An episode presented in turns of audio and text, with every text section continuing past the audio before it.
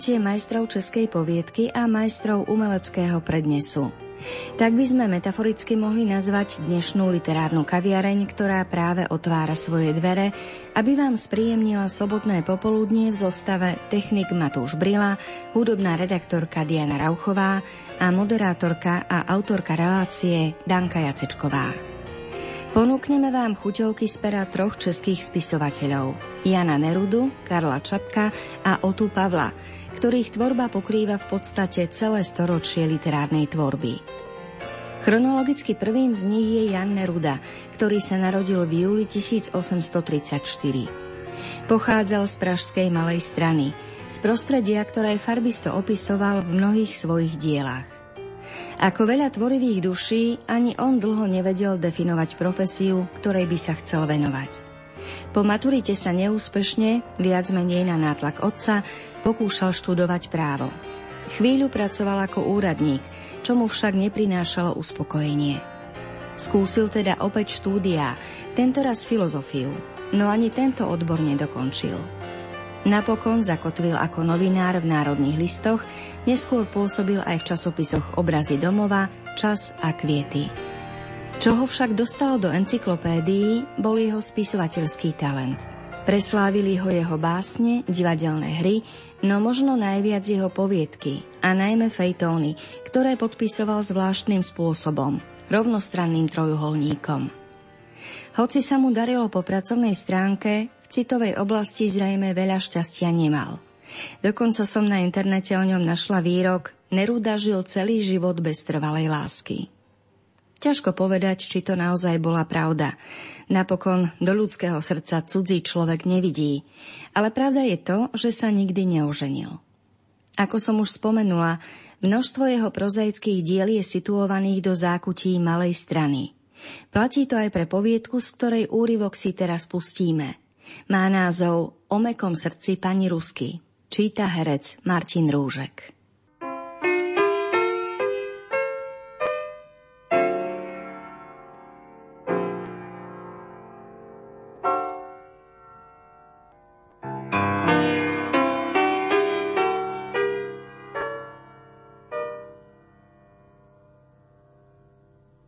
Velš Josef Kupec byl z nejzámožnějších obchodníků malostranských.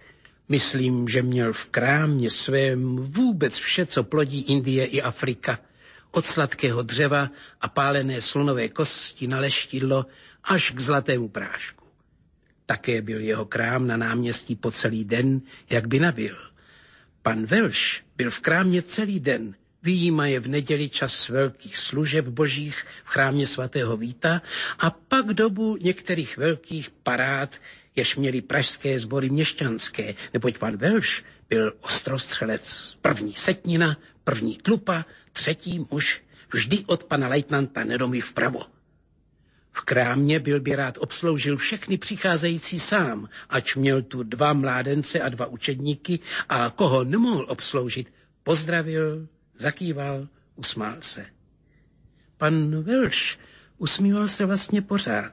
V krámě, na ulici, v kostele, všude. Obchodní úsměv, byl se mu vryl v lícní svaly a nemohl jít z nich ven. Milá figurka, nevelký, tlustý, s hlavičkou stále se potřásající a s tím úsměvem. V krámě v placaté čepici a s koženou kupeckou zástěrou, na ulici v dlouhatánském modrém kabátě se zlatými knoflíky a v baňatém cylindru. Měl jsem jistou títěrnou představu o panu Velši. V domácnosti jeho nebyl jsem za jeho živobytí nikdy, ale kdykoliv jsem si ho myslil, jak vypadá a z doma, byl obraz vždy stejný. Pan Velš sedí bez čepice, ale v zástěře u stolu, před ním stojí talíř kouřící se polívky, Loket má pan Velš opřený o stůl a ruka drží nabranou lžíci uprostřed mezi talířem a úsměvnými ústy a tak tu sedí, jakoby vytesán a lžíce se nehne ani sem, ani tam. Hloupá představa, to vím. Ale v době, kdy naše povídka počíná, ne 3. května 1840 a něco o čtvrté hodině odpolední, nebyl pan Velš už ani živ. Ležel nad krámem v prvním patře, v parádním svém pokoji a v krásné truhle. Víko nebylo ještě přikryto. Pan Velš usmíval se ještě po smrti a při zatlačených očích. Na čtvrtou hodinu určen byl funus. Umrčí vůz, takzvaný Třapcový, stál již na náměstí před domem.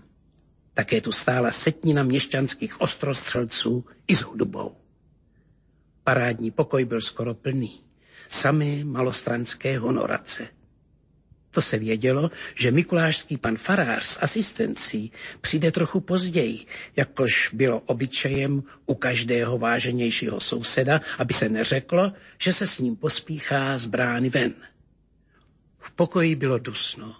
Odpolední slunce sem pralo a lámalo se ve velkých zrcadlech. Velké voskové svíce kolem katafalku plály žlutě a čadili. Panovalo ticho. Lidé jen šeptali. Plačících nebylo. Nezůstavil pan Velš bližších příbuzných a vzdálenější říkají vždy, jen kdybych se mohl vyplakat, ale nemám slz, kdyby mě to srdce utrhlo. Ano, ano, to je ale tím horší. Teď vstoupila do pokoje paní Ruska. Vdova po neboštíkovi Rusovi, hostinském v zahradě Gráfovské, kde bývaly nejkrásnější kanonýrské bály. Paní Ruska žila bezdětna v domě svém na selském trhu. A kdyby se byl někdo zeptal, co pořád dělá, bylo by se odpovědělo, chodí na funusy. Paní Ruska se protlačila až ku katafalku. Padesátnice, ale statná paní nadprostřední výšky. Z ramenou jí splývala hedvábná černá mantila, černý, světle zelenými sluhami ozdobený čepec roubil její kulatou a upřímnou tvář. Hnědé její oči zahleděly se do tváře neboštíkovi. Zatrhlo jí to obličejem, rty se jí začaly chvít, bohaté slzy vyhrkly, těžce zaštkala. Utřela si bílým šátkem rychle oči i ústa. Teď pohlédla na sousedky vpravo a vlevo. Vlevo stála voskářka paní Hirtová a modlila se z knížky. Vpravo stála nějaká slušně oblečená panička, kterou paní Ruska neznala. byla jak se podobalo z Prahy, musela být od někud za vodou. Oslovila ji. To se rozumí, že po Německu, neboť v národním ohledu byla malá strana tenkrát skutečně levou Prahou. Dej mu, pán Bůh, věčnou slávu, pravila paní Ruska, jako by byl živ tu leží a usmívá se. A zase stírala řinoucí se slzy. Šel a nechal nás tu, nechal tu také všecku svou zámožnost. Smrt je zlodějka, je. Neznámá paní neodpovídala. Jednou jsem byla také na židovském pohřbu. Pokračovala pološeptem paní Ruska, ale to není hezké. Všechna zrcadla jsou zavěšena, aby prý neviděli mrtvolu, ať se obrátí kam chtějí. Takhle je to líp. Nebo štíka v truhle je vidět pěkně ze všech stran. Já bych řekla, že ta truhla stojí 20 zlatých v stříbře, to je krása.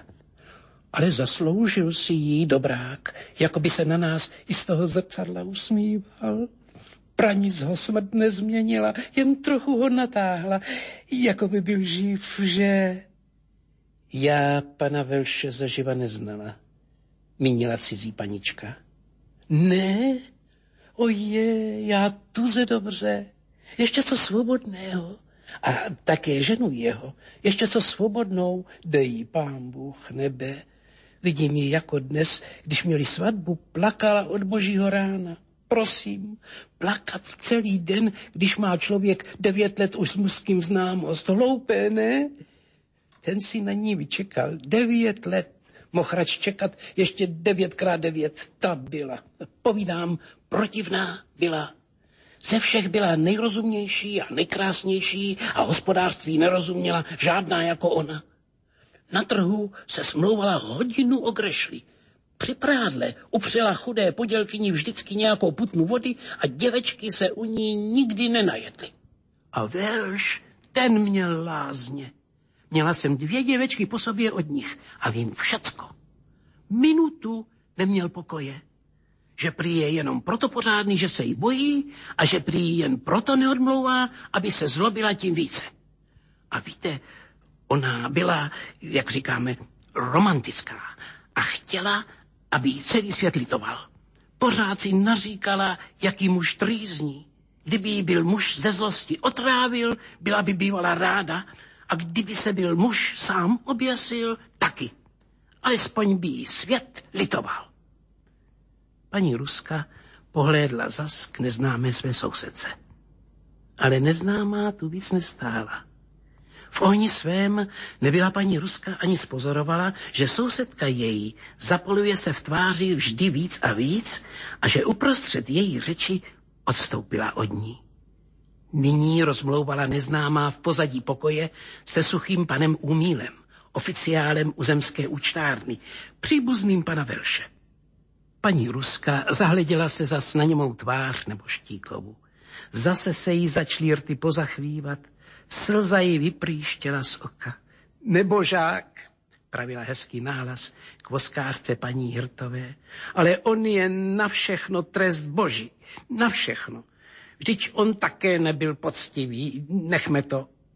Kdyby si byl vzal chudou tondu, s kterou měl před dítě, zdráva v májové noci na košeti přijela.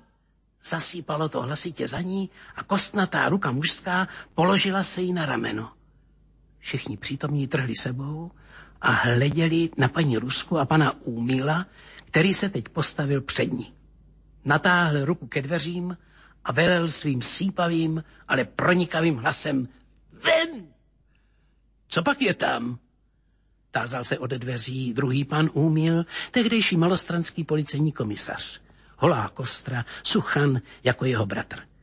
Tady ta čarodějnice se sem vetřela a pomlouvá mrtvé. Má jazyk jako meč. Tedy ji bácní přes pochvu. To ona dělá při každém funuse, znělo z několika stran. Už svedla rámusy i na svatém poli. Jenom honem ven, velel pan komisař a chopil paní Rusku za ruku. Paní Ruska šla, štkajíc jako dítě. Takový škandál. A při tak krásném funuse mínili zůstalí.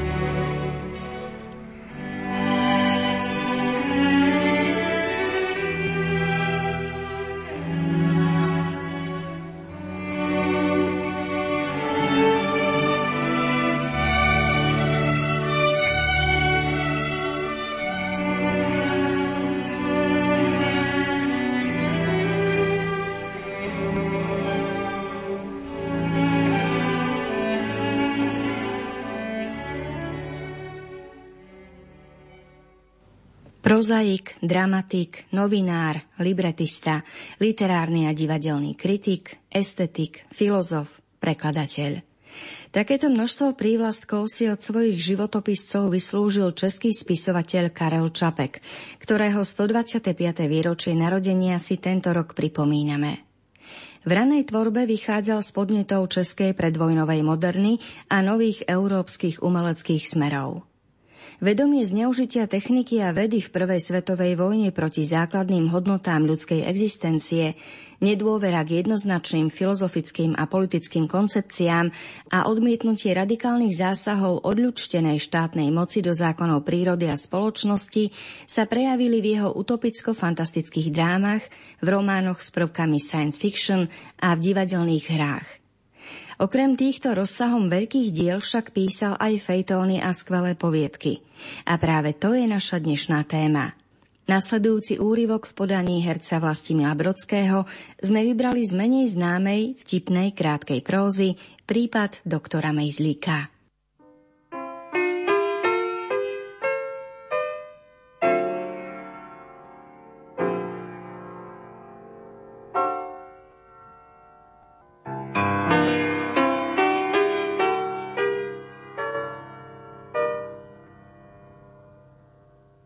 Poslyšte, pane Dastychu, řekl zamyšleně policejní úředník doktor Mejzlík starému kouzelníkovi. Jak vám jdu vlastně na poradu? Já mám tuhle jeden případ, se kterým si nevím rady. Tak ven s tím, děl pan Dastych, koho pak se ten případ týká. Mne, vzdychl doktor Mejzlík, čím víc na to myslím, tím méně do toho vidím. Poslouchejte, člověk by se z toho zbláznil. No tak co vám kdo udělal, ptal se chlácholivě pan Dastych. Nikdo, vyhrkl doktor Mejzlík. To je to nejhorší, já sám jsem něco udělal, čemu nerozumím. No snad to nebude tak zlé, těšil ho starý Dastych. Tak co jste to provedl, mládenče? Ah, chytil jsem kasaře, odpověděl doktor Mejzlík pochmurně. A to je všechno? No to je všechno. A ten kasář asi nebyl ten pravý, pomáhal pan Dastych.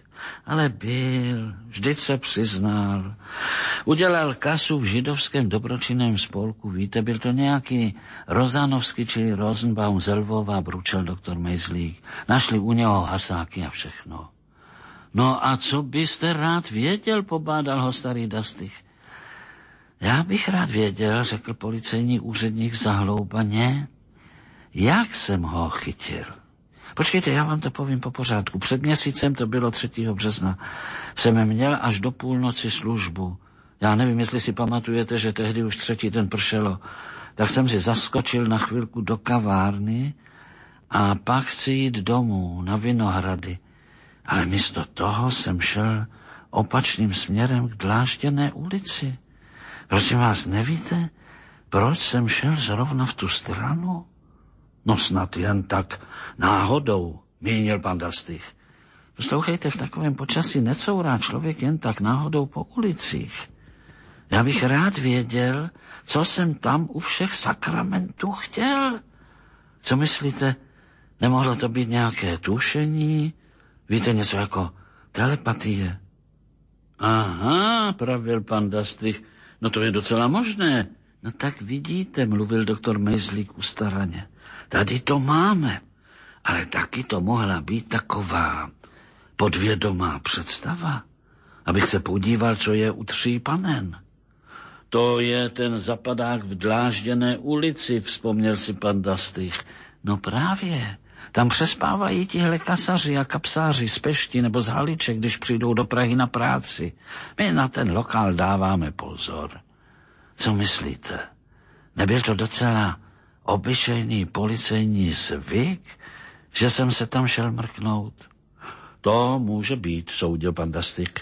Takové věci dělá někdy člověk docela mechanicky, hlavně když jaksi má smysl pro povinnost. Na tom není nic zvláštního. Tak eh, já jdu do dlážděné ulice, pokračoval doktor Mejzlík. Podívám se mimochodem na seznam noclehářů u tří panen a jdu dál. Na konci dlážděné ulice se zastavím a mířím zase zpátky.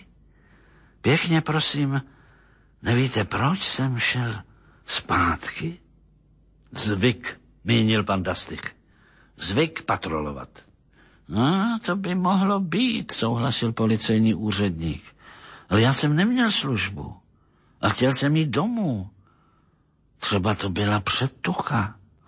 Bývají takové případy, uznával pan Dastych. Ale taková předtucha není nic záhadného. To je přece známo, že v člověku jsou jakési vyšší schopnosti. Hergot, zazval doktor Mejzlík, tak byl to zvyk nebo nějaké vyšší schopnosti? Tohle bych rád věděl. Tak počkejte, když si to tak šlapu, jde proti mně nějaký člověk. Řekněte, proč by u všech všudy nemohl kdokoliv jít v jednu hodinu v noci dlážděnou ulici. Na tom není nic podezřelého. Já sám jsem na nic ani nepomyslel, ale zastavil jsem se zrovna pod Lucernou a zapaloval si Egyptku. Víte, to my děláme, když se chceme v noci na někoho pořádně podívat. Co myslíte? Byla to náhoda? Nebo zvyk? Nebo, nebo nějaký podvědomý alarm? To nevím, řekl pan Dastych. Já taky ne, křikl zlostně doktor Mejzlík. Hrom do toho. Tedy si zapaluju cigaretu pod tou lucernou a ten člověk jde podle mne. Pane, já jsem se mu ani nepodíval na nos a jenom tak čumím k zemi. Když ten chlap přešel, začalo se mně něco nelíbit. Čerch, mante, řekl jsem si, tady není něco v pořádku, ale co vlastně? Vždyť jsem si toho vatnosti ani nevšiml. Tak stojím v dešti pod tou lucernou a přemýšlím a najednou mě napadlo boty. Ten člověk měl něco divného na botách a já vám z ničeho nic povídám nahlas popel.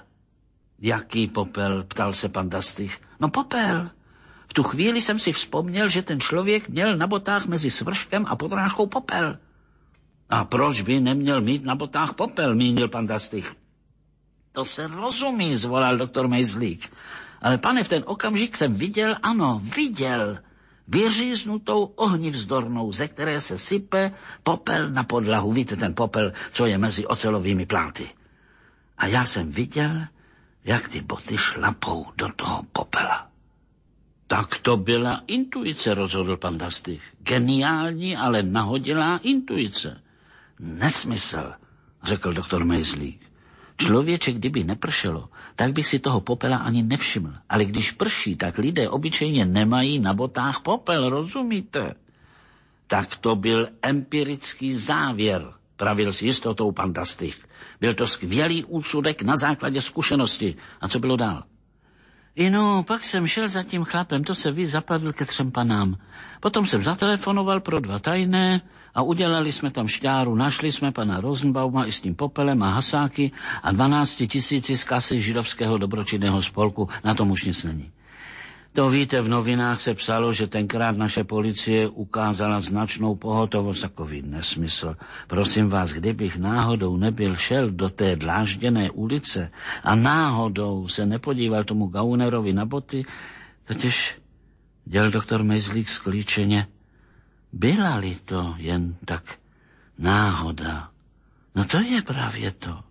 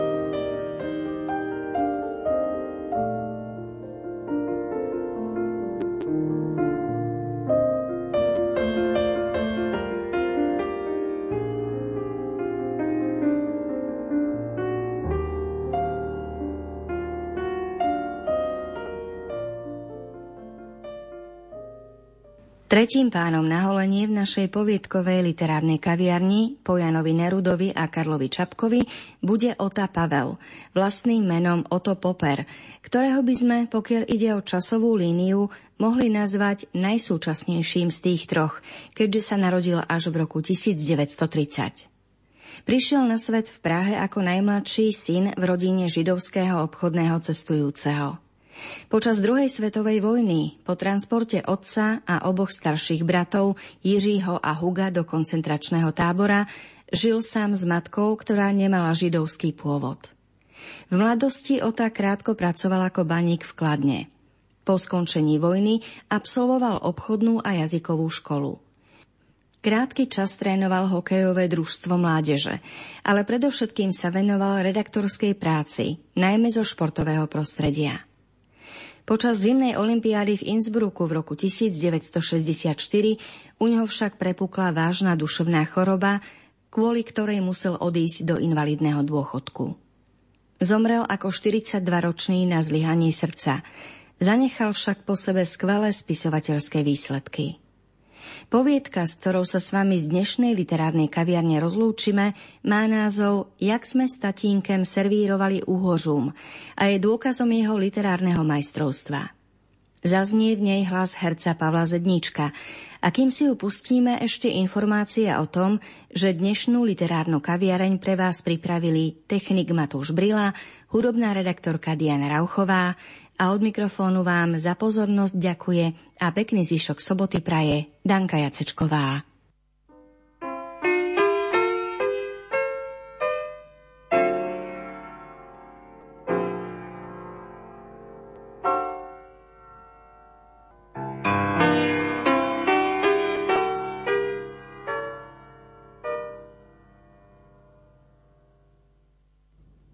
Můj povedený tatínek mě jednou vzal pokládat šňůry. Vypracoval skvělý a hlavně smělý plán, jak zaručeně dostaneme úhoře. Naservírujeme jim podle tatínka takovou hostinu, že se jí neubrání. Úhořů budeme mít tolik, že je dáme k řezníkovi vyudit. Tatínek mi řekl, uzení úhoři jsou ze všeho nejlepší. Ty můžeš jíst celý rok. Tatínek také říkal, že musíme počkat na vhodnou dobu – až zmizí měsíc a zatáhne se obloha a hvězdy budou spát. A také, až se trochu zdvihne a případně zakalí řeka, až bude malý zákalek. Zatím jsme konali horečné přípravy. Rozstříhali jsme dvě funglnové šňůry na prádlo a brousili pilníkem hroty háčků, aby správně vnikly do úhořích tlamiček. Opatřovali jsme návnadu. Zašli jsme na potok a nachytali překrásné rybičky z třevle potoční. Samci těchto rybiček měli krvavě červené pisky a na těle jim hrála smaragdová zeleň a sametová čerň. Vypadali jak rybičky z akvária. Vycházeli jsme z toho, že předložíme úhořům něco extra unikum, co se v řece nenalézá. Tatínek dokonce prohlásil, že se z toho úhoři podělají. V luhu jsme Strejdovi Proškovi zničili rýčem málem celou zahrádku, abychom našli pár rousnic. Ale byli jsme perfektně připraveni a vybaveni. Začalo hustě a vydatně pršet a můj tatínek si mnul ruce. Dešťová voda se na polích a lukách zakalila a nesla sebou do řeky utopené rousnice, zmáčené koníky a nabobtnalé mšice. Ve vodě už čekali ryby a cpali si břicha. Objevil se zákalek. Podle břehů tekly první tmavé vody. Na přívoz přišla tehdy nějaká návštěva, hřála se promoklá u kamen. Tatínek před nimi nechtěl mluvit a jenom na mě občas mrkal, že nastává ta pravá doba. Za šera jsme se vytratili. Na nohou gumáky, na sobě gumové pláště a v srdcích naději. Šli jsme proti vodě desítku metrů nad řekou po pěšince, která se hodila spíš pro kamzíky než pro lidi. Na palouk je daleko i za bílého dne, to vám každý z potvrdí i Vlkovic, i Pavlíčkovic. Po dlouhé době jsme stanuli na palouku. Tatínek položil řízkovničku se střevlemi a vyndal z batohu šňůru. Obrátil se na mě a zase řekl, krásná noc. Naservírujem jim to, že se z toho podělaj. Chytl ho ten pravý pytlácký zápal a vášeň. Napichoval střídavě návnady. Jednu rousnici, jednu rybičku a jednu rousnici.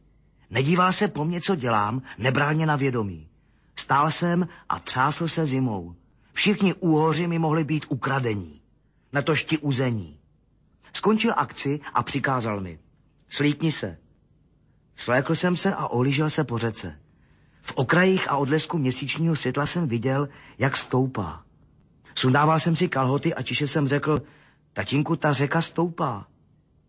Vezmi tu šňůru a jdi s ní do řeky. Až bude napnutá, tak pusť kámen. Pořád jsem stál. Zaslechl jsem, jak uprostřed řeka hučí. Dostal jsem strach. Stále jsem jak mezek, kterého nutí jít tam, kam se mu vůbec nechce. Ale neměl jsem sílu říci, že tam nepůjdu. Tatínek řekl, jdi a neboj se. Jsi můj syn, jsi přece po mně. Vzal jsem kámen a podíval jsem se po něm. Zřejmě měl už taky strach, ale bylo mu líto těch ztracených investic. Vždyť jsme těžce chytali střevle, zahrádku jsme málem zničili a rozstříhali jsme dvě prádelní šňůry. Mluvil pořád o úhořích a nechtěl to vzdát. Vkročil jsem do řeky. První pocit nebyl zlý. Voda mě lechtala do lítek a potom do kolen. Jemně proudila podle břehu a pospíchala do větších proudů. Když mi vystoupila k boku, uvědomil jsem si, jak proud sílí. Musel jsem stále víc zaklesávat nohy mezi kameny a stavět se proti vodě. A přitom jsem držel veliký kámen s ochavlou prověšenou šňůrou. Viděl jsem ještě na břehu tatínkovou siluetu a slyšel jsem, jak mě voláním povzbuzuje, jako když jsem hrával fotbal a později hokej. Ale bylo to houby platný. Cítil jsem se sám a opuštěný. Voda mi sahala k pupku a pak k prsům a chtěla mě odtrhnout ode dna. A on křičel, jdi dál, už to bude. Ohlédl jsem se a už jsem ho neviděl. Splynul se stromy a s břehem. Jakým právem mě do toho žene, když sám neumí plavat? To mi řekla maminka, když jsem se ptal, proč se s námi nikdy tatínek nekoupe. To úhoři mu zaslepili oči, že chce, abych šel dál. Řeka mi sahala k ramenům a pak mi byla až pokrk. Cítil jsem její sílu. To už nebyla ta včerejší řeka. To byla jiná řeka, zabijácká. Zmocnil se mě její prout a její vlny se mnou smíkaly a řvaly, proč jsem sem přišel a že jsem drzí. Zmok jsem se na výkřik. Tatínku! Voda mi vnikla do úst. Ztrácel jsem půdu pod nohama. Věděl jsem, že nesmím pustit tu šňůru, protože by se mě řeka zmocnila a roztrhala dole na kamenech a proudech. Odpoutal jsem kámen od šňůry a pustil ho ke dnu. Držel jsem se křečovitě provazu a cítil jsem, jak mě něco docela pomalu táhne ke břehu. Tatínek mě přitáhl do mělké vody. Byl jsem největší tvor, jakého měl v životě na šňůře anebo na udici. Potácel jsem se pod křoví, abych si ulevil od strachu a od studené vody. Slyšel jsem ho, jak balí šňůru, sundává rybičky a vyklízí pole a brumlá. My rybičky zlatý, to nebyla tak docela správná noc. Ale příště jim to naservirujem, že se podělaj. Seděl jsem na bobku a myslel jsem na to, že dnes jsme se zatím podělali my. Asi to bylo tím, že úhořům přišla na pomoc jejich matka řeka.